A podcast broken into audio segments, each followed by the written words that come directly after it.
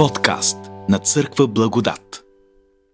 Така, днес продължаваме с разсъжденията си върху Ефесяни 4 глава.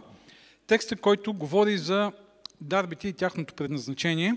Миналия път разгледахме стих 11 до 13 и сега остана да спрем вниманието си върху стих 14 до 16. Нека да прочетем обаче от самото начало, даже нека да прочетем от седмия стих, за да може така да навържим, да сглобим целият този текст. А на всеки от нас се даде благодат според мярката на това, което Христос е дал. Говорихме преди две седмици. Благодат, тук думата благодат е използвана в смисъла на благодат не за спасение. Павел говори за благодата за спасение в Ефесяни 2 глава. Тук говори, както ще разберем по-надолу, за тази благодат е изразена в дарбите на Святия Дух. Святия Дух като един скъп дар в живота ни и неговите дарове. Защото това, за това казва, като се възкачи на високо плени плен и даде дарове на човеците, а това се възкачи какво друго значи, освен, че беше по-напред слязал в местата по-долни от земята. Този, който е слязал, е същият, който се и въздигна по-горе от всички небеса, за да изпълни всичко. Или тук апостолът казва, че тези дарби са израз на Божията сила, от една страна на Неговата изобилна благодат, от друга страна на Неговата сила и власт, като такъв, който е победил греха, смъртта, всичко има най-високият авторитет. Дарбите също са средство, чрез което Божията сила и Божията благодат идват до нас хората. Някои от дарбите са дарби на, на чудеса, както днес след обяд ще говорим, ще изборим различните дарби. Сега, по-надолу от 11 до 13 стих, това върху което разсъждавахме миналия път, Павел говори за това какво е предназначението на дарбите. И той даде едни да бъдат апостоли, други пророци, други пък благовестители, а други пастири и учители.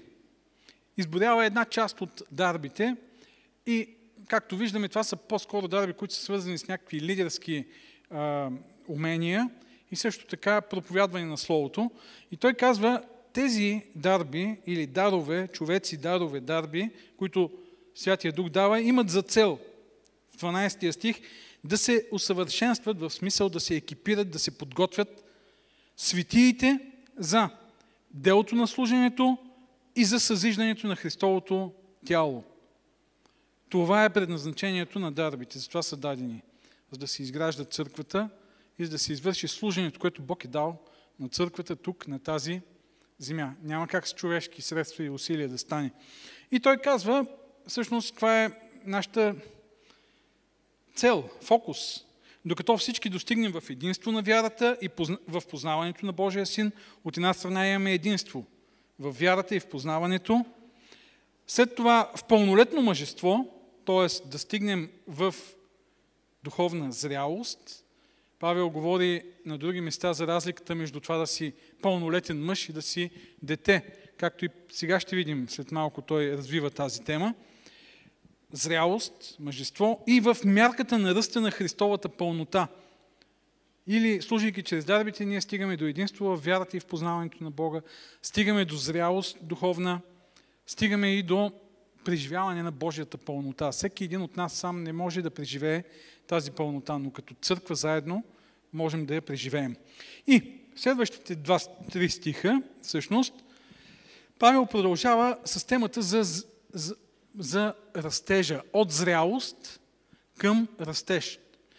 Хваща темата за зрелостта, за духовната зрялост и я поставя като важен фактор за растежа на църквата, растежа на тялото. Нека да ги прочетем и ще спрем вниманието си после върху тези стихове да разсъждаваме. За да не бъдем вече деца, блъскани и завличани от всеки вятър на учение, чрез човешка заблуда, в лукавство по измамни хитрости, но действащи истинно в любов, да пораснем по всичко в Него, който е главата Христос, от когото цялото тяло, сглобявано и свързвано чрез службата на всяка става, според съразмерното действие на всяка една част, изработва растението на тялото за своето назидание в любовта. Ключовата тема тук е израстване. Вижте, в 14 стих се казва да не бъдем деца, но действащи истинно в любов, да пораснем. Тоест, главният смисъл тук е, за да не бъдем деца, но да пораснем.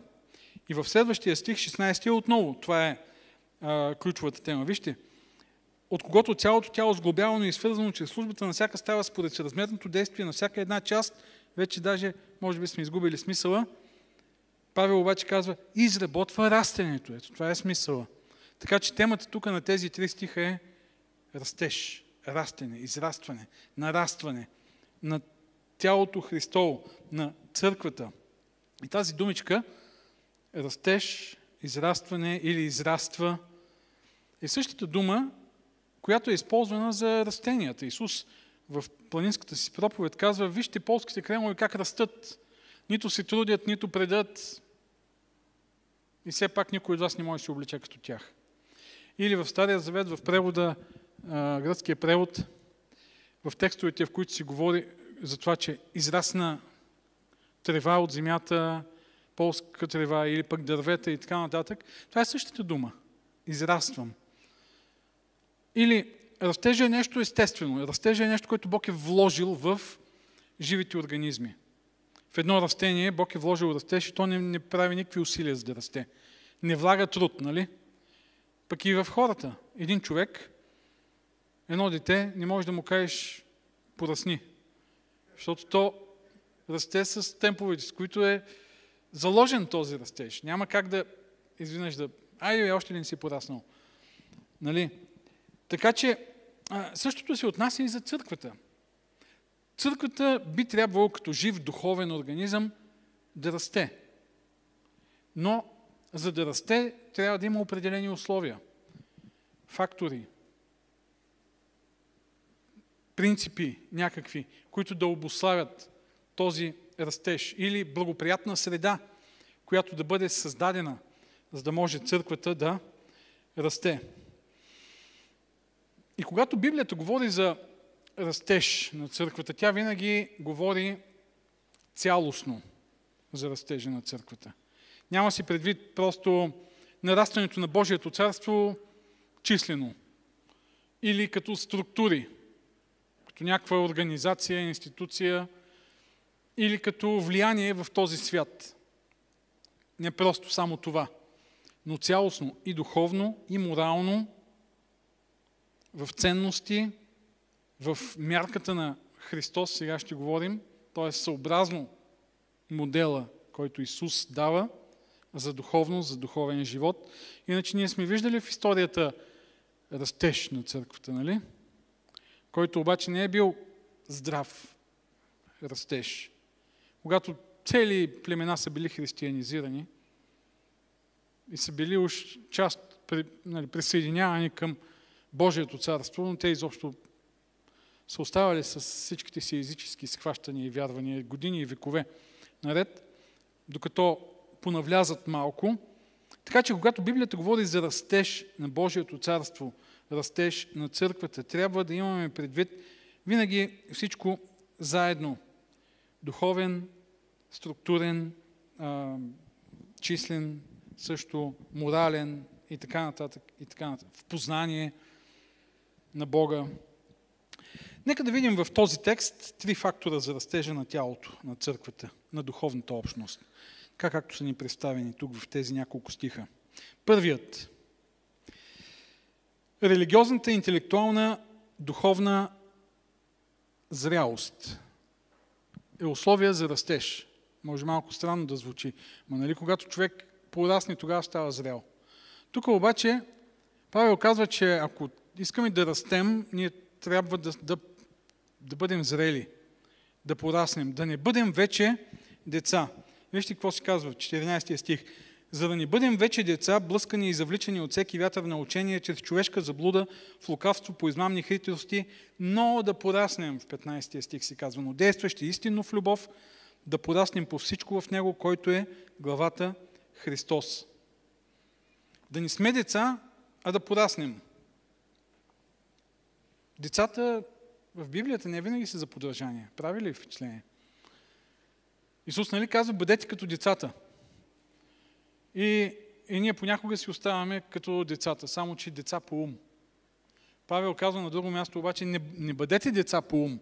Ще прочита някои стихове след малко. Децата не винаги са способни да осмислят правилно и точно света около тях. Децата нямат това абстрактно, аналитично, логично мислене, което вече по-възрастните имат. Когато поизрасне малко едно дете, навлезе в пубертета, тогава започва да развива и друг тип мислене. И в този смисъл детето е много уязвимо, много, много лесно може да бъде повлияно и да, да вярва в всякакви глупости, в всякакви измислици, фантазии. Не сте ли вярвали вие като деца в такива фантазии? Някои са си имали невидими приятели с тях, други какво ли не. И как сме се лъгали като деца един друг и сме си вярвали на лъжите. Ние лъжим другите деца и те ни вярват, те ни лъжат и ние им вярваме. Разбира се, това е напълно нормално и приемливо за възрастта на децата. Те не мислят по този начин аналитично, критично мислене. Тяхното мислене е приказно мислене.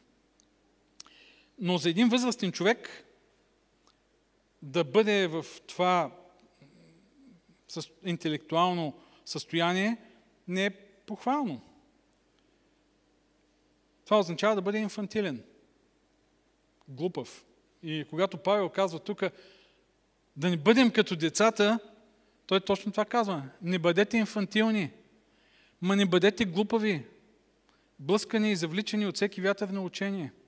Павел казва в Първо Коринтияни, когато бях 13 глава 11 стих, когато бях като дете, като малко, като дете, като дете разсъждавах. Сега вече съм напуснал детинското и съм голям, мисля по друг начин. В 14 глава 20 стих казва, а, не бъдете деца по ум, Научете си да мислите. Не знам, жени, вие какво ще кажете за това да живеете с инфантилен мъж? Който винаги има нужда от вашата помощ за всичко, неуверен е, навсякъде го лъжат, мамят, в работата, в бизнеса, в магазините отива и винаги се връща, излъгали са го в сметките, не може да се облече сам, трябва вие да, да му кажете къде са му чорапките, къде са му панталонките. Някои може би се усмихват и казват ми, да, май с такъв мъж живеем. Или пък мъже, какво ще кажете вие да живеете с инфантилни жени, които... И тук много се чуих какво да измисля и не можах да измисля. Добре, жени, които все още вярват, че съвършени мъже съществуват. Това са инфантилни жени. Това е детинска, детинско мислене. И аз слезте на земята. Няма такива съвършени мъже. Добре, в духовната сфера да бъдеш незрял християнин, това означава инфантилен християнин. Това означава да, да бъдеш много лесна жертва на всякакви заблуди, учения, измами. Вижте какво казва Павел. Да не бъдем като децата блъскани и завличани от всеки вятър на учение – инфантилни християни, много податливи на атмосферните влияния. Задуха някакъв вятър на учение и те тук са описани малко като едни такива гумени топки във водата. Това е малко картината. На други места Павел също използва. В Яков блъскани, в Яков първата глава говори там за съмняващия се, блъскан от ветровете.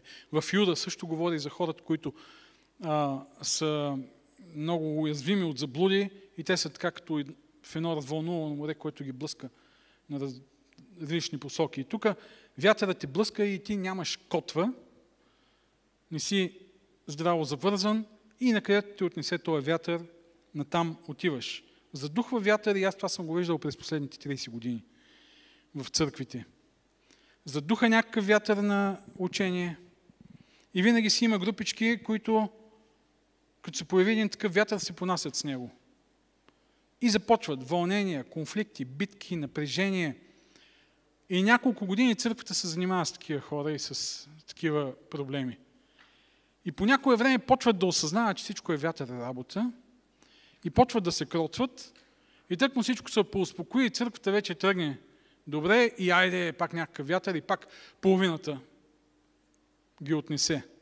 И пак няколко години се занимаваш с фалшиви учения, с заблуди, с конфликти в църквата. Отново има хора, които са понесени на крилата на новата истина. Ей, това е истина, която няма да я чуеш от пастора, защото той, той само там тези конвенционалните неща говори, традиционните неща. Съюза мълчи, Генералната конференция мълчи, ние знаем тая истина. И след няколко години, като така ги пообрули вятъра, се връщат, ма не са си научили уроците и след това пак следващия вятър. Това е деца по ум. И през последните години не само такива религиозни ветрове на учения брулят църквата, ами всякакви политически, конспиративни, всичко, което духа в обществото, влияе на църквата. Преди години, като че ли беше само духовни религиозни тенденции. Сега обаче последните няколко години не. Всичко. Всеки вятър, който задуха и църквата е разлюляна, подмятана като орехова чурупка във водата. И аз не говоря само за нашата деноминация. Ми това се видя последните години в всички църкви. Евангелски, православни, католически, протестантските, навсякъде е така. Ето това е духовен инфантилизъм. Инфантилизъм. Да си уязвим от всякакви странни учения, теории. Още нещо Павел добавя тук. Чрез човешка заблуда. И тук гръцката думичка е много интересна за заблуда, човешка заблуда. Гръцката думичка е буквално кубея, кубея идва от куб и означава тези зарове, игра на зарове. Малки купчета, нали, зарчета и хората са играели от хилядолетия на, на такива хазартни игри с зарове. И тази дума идва оттам, защото много често тези, които са играели на зарове, са мамели по някакъв начин. Използвали са сигурно нагласени задове и в играта са мамили. Използвали са някакви трикове, заблуди и Павел казва тук чрез човешки трикове, чрез човешки измами. Спомням си 90-те години, като се отвори тук границите, като се отвориха за Западна Европа. И първоначално пътувахме, пътувал съм до някои страни с автобус. До Чехия, до Франция. И минаваш през Сърбия с автобуса. И тези автобуси винаги спираха на определени места. И там, като слезеш за туалетна, за почивка, излизат двама души, трима. Тук има, тук няма. Не знам дали ги знаете тя. И, и веднага няколко души и първият, нали, там първият човек е поставено лице. Тук има, тук няма, той слага, да кажем, 50 марки или какво бяха тогава. И печели. И другите, като видят, че той е спечелил още там, колкото е заложено, 50 марки, и те се хвърлят да играят и ги обират. Защото мамет, лъжат. И аз съм виждал как хора са залагали всичките си пари. На тука има, тука няма и са ми ги обирали. И са продължавали нататък без никакви пари, защото вярват на такива измами. Вързват се, връзват се на такива трикове. Трябва да пораснеш. Не бъди мамен. Има заблуда, има измама, има трикове навсякъде, в политиката, в бизнеса, в църквата, в религиозната област. И ако не се научиш да ги различаваш, ако не бъдеш предпазлив, веднага ще станеш жертва на измамата. И не просто ще обират парите, тъй като хората, които гледат да се възползват, те не са милостиви. Аз съм виждал наистина, ви казвам как са, на някои са им обирали всички пари и човек казва, аз няма, моля се, дай ми поне, върни ми 100 марки. Няма, брат, че милост тук. Остават го така. Да загубиш парите си е жалко, но в духовната област човек може да изгуби живота си, да бъде опустошена душата му, вечния живот. Още нещо Павел казва тук, в лукавство, по измамни хитрости. Лукавство. Павел говори и на други места за това лукавство. Например, в 2 Коринтияни 4 глава, 2 Коринтияни 4 глава, 2 стих и 11 глава, 3 стих, на същото на 2 Коринтияни. 2 Коринтияни 4 глава, 2 стих. Но се отрекахме от тайни и срамни дела и не постъпваме лукаво. Нито изопачаваме Божието Слово. Лукаво, това е било в комбинация. Той говори тук за себе си, защото са го обвинявали, но има от такива фалшиви учители, за които той предупреждава, които по този начин лукаво изопачават Божието Слово. В, в 11 глава 3 стих на второто послание към Коринтияните се казва Боя се да не би както змията измами Ева с хитростта си, тук хитростта е лукавството си. Така да се развърти умът ви и да отпаднете от простотата и чистотата, която дължите на Христос. Лукавство, хора, които постъпват лукаво, изопачават Божието Слово. Вижте, фалшивите учители имат предимство пред онези, които проповядват и се опитват да проповядат Божието Слово чисто. И тяхното предимство е, че те могат да изопачават Божието Слово, да вкарат каквото си искат, да го направят да звучи както си иска и изобщо те нямат отговорност към Божието Слово. Щом звучи добре, щом е привлекателно, щом събира хора, щом подбужда желание, страст и интерес, няма проблем. Готови са. Но зад всичко това стои едно лукавство, една хитрост, чиято цел е да заблуди, да отклони. И Павел казва да не бъдем деца, да не бъдем инфантилни, да не бъдем глупави. Отваряйте си очите, отваряйте си ушите, отваряйте си ума. Мислете. Интересно, тук по измамни хитрости, думичката пък на гръцки е методея, откъдето идва методика и буквално може да означава схеми. Може да означава точно така измамни схеми, чрез които си опитват да те хванат. Стратегически, добре, методично планирана лъжа, чрез която да бъдат подведени. Огромни групи от хора, вярващи, невярващи, всякакви. И това не е нещо, което не ни е познато. Напротив, ние го виждаме. Това е хибридната война, която се води в интернет. Съвсем методично психолози, учени, невроучени изследват, планират човешкото поведение, изследват и планират каква информация да подадат, за да може да бъде грабната и разнесена като пожар след това, като вирус, като зараза, за да бъде възприята и с всякакви цели, економически, политически, духовни, може да бъде. Същото това го има и в религиозната област, Павел казва. Методически измами, хитрости, човешки хитрости. Искаш ли да разбереш дали си от тези с детския ум, инфантилните християни? Помисли си колко пъти си се подвеждал по разни такива ветрове на учения през последните години. Не е срамно, не е страшно човек да се подведе. Ние християните сме деца, наивни, доверчиви, вярваме. Но ако един път си се подвеждал, добре. Ако втори път си се подвеждал, добре. Но ако постоянно задуха някакъв вятър и ти постоянно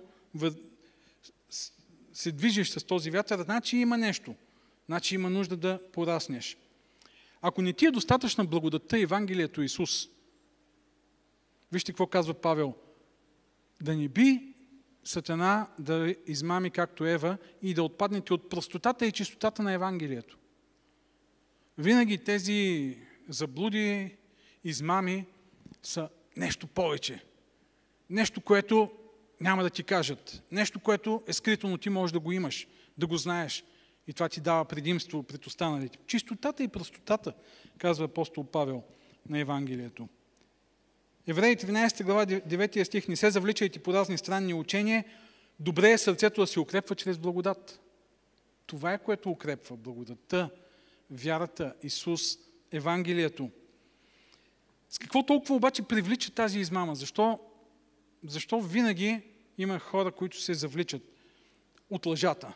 Може ли да обичаш измамата? Може ли да обичаш лъжата? Ами вижте, тя е като дрога. В тези фалшиви учения са замесени някои от най-силните опияти на, за човешката душа. И вие ще си кажете, какви са тези силни опияти? Ами, простичко. Клевета, завист, омраза, гаделичкане на егото, гордост. И някой път можем да седнем и да анализираме някое такова фалшиво учение и да видим С какво привлича то истински хората и ги пристрастява към себе си? Какво общо има това обаче с растежа на църквата? Защото казваме, бе, трябва да бъдем, нали, говорим за това, че трябва да растем. А като сме малки, като сме деца по ум, като сме инфантилни, не можем. Ами да, расте църква, която е зряла. Инфантилната църква не може да расте. Цялата енергия на една инфантилна църква отива в интриги, в борби, в противопоставяния и отива на вятъра, наистина. Защото не се занимава с Евангелието и не разширява Божието царство, а разширява фейк нюс, фалшиви новини. 15 стих действащи истинно,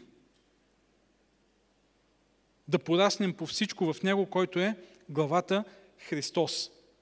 Или да не бъдем вече деца, зрялото състояние се характеризира с любов към истината и към любовта. Двете неща. Истина и любов.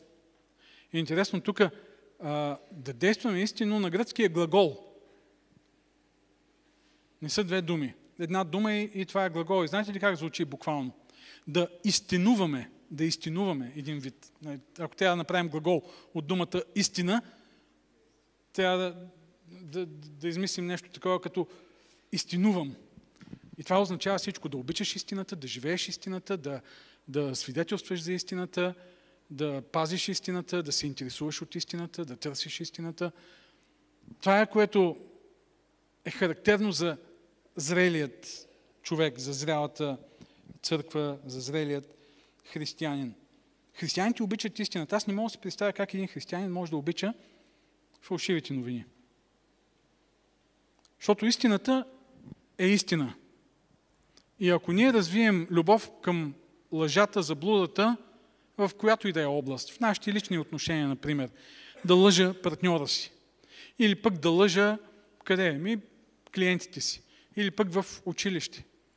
Или пък да обичам фалшиви теории, конспиративни, да кажем. А, всеки флирт с лъжата, с фалша, ни прави уязвими. След това още повече от лъжата. Всяка лъжа. Защото ти свикваш лъжата и истината са противоположни и те са навсякъде така.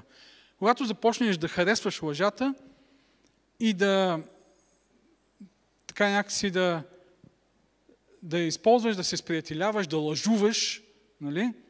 Не, да истину, не да истинуваш, а да лъжуваш, не само да лъжеш, но и да живееш с лъжата, да, да я обичаш, да я практикуваш, тогава ти ставаш уязвим от лъжата. И аз не мога да си представя един християнин, който обича лъжата. Вкусът към истината, независимо от това къде е, дали в ежедневието, в личния живот, в работата и навсякъде – е вкус, който ние развиваме цялостно за нашия характер. Характерът ни е или истинен, или, или фалшив, или, или неистинен. И още нещо, двете, истина и любов, трябва да бъдат неразделно съчетани в служението, за да може църквата да расте. Това е част от зрелостта. В зрялата църква, съжалявам, ще използвам такива понятия, които са сега много популярни – използвам ги в най-добрия смисъл, в зрялата църква не всеки сам си преценя. Защото всеки търси истината. Иначе, ако кажем, а всеки сам си преценя, това не е в църквата. Има, има разбира се, много неща, за които ние можем да си преценим. Дори в църквата, като християни, да имаме собствен избор, който се различава от твоя, от нейния, от неговия. Но когато говорим за истината, за Бог, Истината за духовния живот, истината за спасението, няма как всеки сам да си преценя. Преценява, добре. Няма как. Ние търсим заедно истината. И разбира се, всеки има ограничено виждане, разбиране за истината, но тази любов и търсене към истината и любовта ни свързва, обединява и ни прави да бъдем зрели. А как става това? Ами това става отново чрез служението на дарбите. Всичко това е резултат от дарбите, защото в дарбите имаме дарби на познание, дарби на мъдрост, дарби на разпознаване на духовете, лъжливи духове, истинни духове и така нататък и така нататък. Дарби на пророчество. Когато дарбите се практикуват в църквата, тогава действащи истинно в любов, ние растем. Първият фактор беше това. Вторият фактор за израстване на църквата, това е връзка с главата, с Христос. Да пораснем по всичко в Него, който е главата Христос. И вижте сега 16 стих. От когото цялото тяло, сглобявано и свързвано чрез службата на всяка става, расте. Изработва растението. Или растежа е според главата и от главата, който е, която е Исус. Църквата е Христово тяло, Исус е главата. Това е метафората, която Павел използва и разбира се, тази метафора не е съвършена, защото а, не знам дали сте виждали някъде, може и да има такива организми, които растат от главата надолу. Но ние хората не растем така, нали? Не се появява първо една глава и постепенно да се появяват крайници, торс, органи и всичко останало. А, нали, тук се казва от главата расте и цялото тяло. Но Павел тук, разбира се, използва тялото като метафора. Както ще видим след малко пак, че тази метафора е, не е едно към едно с тялото. Църквата е Христово тяло. Ние имаме първо модел. Растем според главата. И това е Исус. Растежът е истински само тогава, когато е съобразен с този модел, с този стандарт. Исус Христос. По всичко растем, по всичко в Него. Тоест, всяка една област от живота ни. Да вземем ценностите. Изповядваме ли същите ценности, които проповядва Исус, според които живее Исус? Същите ценности, дали са, като на главата. Например, блажени нищите по дух, блажени скърбящите, блажени кротките. Това проповядва Исус в Божието царство. Имам чувство, че някои църкви изповядват ценности от типа на блажени самовлюбените, или блажени безгрижните, или блажени арогантните. Исус казва, ако ти удари някой по дясната буза, обърни му и другата. Някои църкви проповядват християнски триумфализъм. Мечтаят за отмъщение на враговете си. И говорят убедено, че техните врагове заслужават да бъдат смачкани. Исус казва, обичайте враговете си, ако някой... Да, обичайте враговете си. А има някои църкви, които не спират да сеят омраза. Всякакъв вид фобии. Фобия. Фоби. И, да. Спрямо определени групи от хора в обществото. Открита омраза. Език на омразата. Това може да се чуе, даже може да се види, написано от християни. Открито. Исус казва, че никой не може да служи на двама господари и предупреждава срещу мамона, срещу сребролюбието, очността, получение, притчи и така нататък. Някои църкви съвсем открито проповядват Евангелие на просперитета, като издигат като върховни, едва ли не върховни благословения, богатството, успеха, славата, величието главата в случая е стандартът. Да пораснем по всичко. По главата. Исус Христос. Тоест, всеки един от нашите стандарти в отношенията ни с хората, в бизнес етиката, работната етика, която имаме, в поведението ни като граждани в тази страна и така нататък и така нататък. Ние трябва да отразяваме този модел, който е Исус Христос. И църквата тогава може да расте. Още нещо, когато говорим за главата като модел, като стандарт, като източник на, на сила за растеж, на, на живот за растеж, интересно в Колосяни 2 глава 18 и 19 стих, отново имаме тази картина. Колосяни 2 глава 18 и 19 стих. Тук Павел казва, никой да не ви отнеме наградата с измама чрез самоволно смирено мъдрие и поклонение на ангели, като наднича в неща, които не е видял и напразно се надува с плътския си ум, а не държи главата, уточнено е тук от преводача Христос, тъй като става въпрос за него става ясно, от когото цялото тяло, снабдявано, сплотено чрез ставите и жилите, расте за нарастване дадено от Бога. Тук Павел казва, че има някои хора, които разчитат на растежа, на духовния растеж, точно на някакви други такива техники, духовни нива, до които те са постигнали. Той казва обаче, те напразно се надуват с плътския силум, защото нищо такова не са видяли. Само си мислят, че са видели нещо и са нещо повече от всички останали. В нашия текст, 16 стих се казва, че цялото тяло черпи своя живот и растеж от главата. Христос е лозата, ние сме пръчките, казва Исус в Йоан 15 глава. Всяко учение, всяка християнска тенденция, които поставят нещо друго, което измества, измества простата, искрена, чиста връзка с Исус като основен източник за духовен растеж, църковен растеж, не води до истински растеж. Може да води до, до някакъв растеж, но не и до растеж на Божието царство.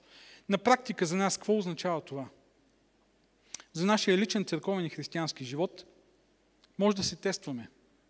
Ако като църква сме зависими от човешки модели, от личности, от материални фактори за нашия духовен църковен растеж, сега не казвам, че ние не сме зависими от всичко това.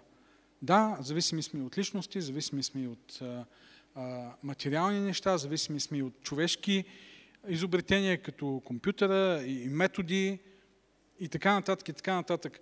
Но всичко това могат да бъдат някакви тулове, инструменти, които ни помагат да живеем живота си на християни и да служим като християни, но не и да, да, да са нещо, което изместват Исус като източник.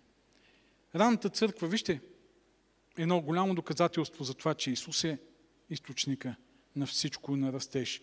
Нямат нищо. Пръскат ги чрез гонение навсякъде. Остават без лидери даже в един момент. И пак Бог дава лидери, Бог дава апостоли, Бог дава учители, Бог дава пророци. И църквата пак продължава да расте, защото те са свързани с главата. И каквото и да направиш, и това е хубавото на църквата. Ако отсечеш главата на едно тяло, то умира, нали? На църквата няма как да бъде премахната главата. Може да има гонение, може да има каквото и да е, главата е там. И когато църквата е свързана с главата Исус, тя расте. Това означава да сме свързани в молитва, в духовна ежедневна връзка, разбира се, да живеем в Христос. Христос да е нещо повече от нашата деноминационна идентичност. Нещо повече от нашата деноминационна престрастеност, престрастност. Или пък някакво теологично предпочитание. Всеки си има някакво теологично предпочитание. Един е по-консервативен, друг е по-прогресивен или либерален. И има хора, които се наричат с различни такива имена. Няма лошо. Но ако това е повече от Христос за нас, значи нещо не е наред. Аз съм лозата, вие сте пръчките. И третият фактор, който откриваме в 16 стих, това е съразмерното действие на всяка една част. Или, да го наречем, служенето чрез духовните дарби на всеки от църквата. Исус дава растежа. Но вижте как става това. Има един много важен принцип, за който през годините съм говорил, свързан с така нареченото естествено развитие на църквата. Някои погрешно разбират естествено, че не е свръхестествено, а е естествено. Не, не, смисълът тук е на този, на църквата като жив организъм. На този, който Исус предава в притчите семето, което падна и расте от само себе си.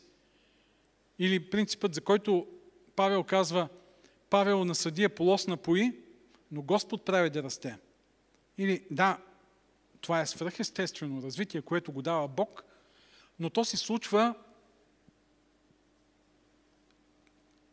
в паралел с нашите усилия, но не като резултат от нашите усилия. То се случва като резултат от Бога.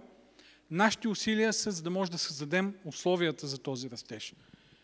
Да има средата, в която растежа да се случи. И вижте, нашите усилия са включени абсолютно и те са в това, което Павел казва тук. от когото цялото тяло сглобявано и свързвано. Сега, това е нещо много интересно. Тялото е сглобявано и свързвано. Виждали ли сте такива тела? Така ли получавате децата си? Като от Икея. В един кашон и вие сега трябва да го сглобите. Да го свържете. И не, телата са си свързани, те са си сглобени. Няма нужда ние да ги сглобяваме. Само, че тук е разликата между църквата, като тяло и тялото, метафората, която Павел използва. Църквата като тяло трябва да бъде сглобена. И трябва да бъде свързана. И тогава става живо тяло. Иначе всички ние сме разпилени. Всички ние сме като едни такива части от лего конструктор или от нещо, което трябва да сглобим от Икея, което се стои в кашоните и нищо полезно няма да, да има, да, няма да има никаква полза от това нещо, ако, да, ако е само, само за себе си, ако не го сглобим, ще бъдат просто някакви части там, които са разпилени. Църквата става живо тяло тогава, когато бъде сглобена и това става чрез служенето на дарбите. Вижте, от когото цялото тяло сглобявано и свързвано. Как? Чрез службата на всяка става. Тази служба ние говорихме миналия път, служението. То е свързано с призванието, мисията, която имаме тук като църква. Всеки един от нас има своето служение. Чрез служението на всяка става, според съразмерното действие на всяка една част, изработва растението на тялото за свое назидание в любовта. Тази трансплантация става възможна, нали, трансплантация да наречем или сглобяване добре, тогава, когато ние започнем да служим и в 1 Коринтияни 12 глава Павел казва всички от един дух се напоихме. Аз така образно мога да си представя църквата като тяло. Както в началото Бог създава човека от пръст, нали? Сглобява го, може да кажем. Създава различните части, различните органи и го е сглобил. И после пуска духа. И човек оживява. Така и ние, за да оживеем като тяло, трябва Святия Дух да действа. Да оживи това тяло. И Святия Дух действа чрез всеки един от нас, като ни свързва чрез нашето служение духовните дарби, които Той ни е дал. И тук има нещо интересно. Чрез службата на всяка става според съразмерното действие на всяка една част. Интересно, че в оригиналния текст е използвана думичката мярка. Съразмерно действие, буквално знаете ли как е? Момент да видя, аз тук съм си го записал някъде. Според ефективната работа в мярката на всяка част. И тази думичка мярка я срещаме вече три пъти в нашия текст. Седмия стих на всеки от нас си даде благодат според мярката. След това в 13 стих в мярката на ръста на Христовата пълнота. Можем да постигнем мярката на ръста на Христовата пълнота, ако всеки един действа в ефективността на мярката – която той е получил, мярката на всяка част. Ето как става възможен растежът. Когато всеки, всяка една част служи с дарбата, която е приела според мярката. Тогава ще има една ефективна работа и тогава ще се случи следното. Изработва растението на тялото. Така че Бог дава растежа, но растежът е в съответствие с служенето. Божията благодат, Божията сила се изливат в църквата и чрез църквата в този свят. Но тогава, това става тогава, когато ние сме свързани изглобени като едно тяло и всяка част на това тяло си върши своята работа. Така че ето някои простички истини от този текст. По-простички от това не могат да, по-простичко от това не могат да бъдат казани, въпреки че това е един от най-сложните текстове. Но първо, за да бъде възможен растежът, е важно да сме зрели религиозно, духовно, интелектуално като църква. Това е контекстът, в който се случва, това е средата, това е културата, култура на истина и любов, в която се случва растежа. Ако няма истина и любов, но има всеки вятър на учение, инфантилност, глупост, заблуди, лъжи, много трудно е да има растеж на тялото. Може да има растеж, но това ще бъде тумор, туморен растеж.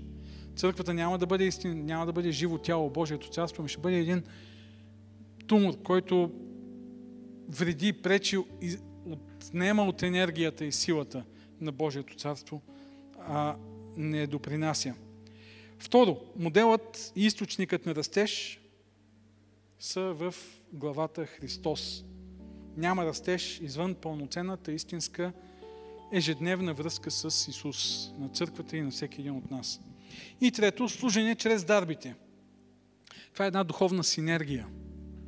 Синергия означава като присъединим моята, твоята и неговата енергия, не дават три пъти повече, отколкото аз, ми дават дори много пъти повече, защото синергията увеличава. Не е събиране, ами е умножаване даже на енергията. Така че, когато ние присъединим нашите дарби, тогава става възможен растежа. Интересна е една зависимост тук, която можем да наблюдаваме в този текст. Когато изграждаме тялото, то расте. Имаме думичката изграждане в стих 12 за делото на служението, за съзиждането, за изграждането на тялото. Но вижте пък финала. Когато тялото расте, вижте, изработва растението на тялото за своето изграждане в любовта. Когато тялото расте, това пък прави възможно изграждането на любовта. Или ние се изграждаме за да растем и растем за да се изграждаме. Малко така се получава, нали? Един такъв добродетелен кръг, в който изграждаме, растем, растем, за да изграждаме и отново за да растем. Интересна е тази метафора. Тяло, което е изграждано, но расте. Павел във втората глава на Ефесяните използва друга метафора. Храм, който е изграждан и расте. Отново имаме същата а, зависимост нали, на изграждане и растение. Но това е завъртането на този добродетелен кръг. Крайната цел на това растение, кое е? Коя е? Крайният плод, крайният резултат, критерият за това, че сме пораснали. Любовта. Така завършва този текст. Не е ли красиво? Финалът на всичко е любов. Любовта. И нека така да бъде. Финалът на всичко в нашия духовен живот да бъде любовта. Амин.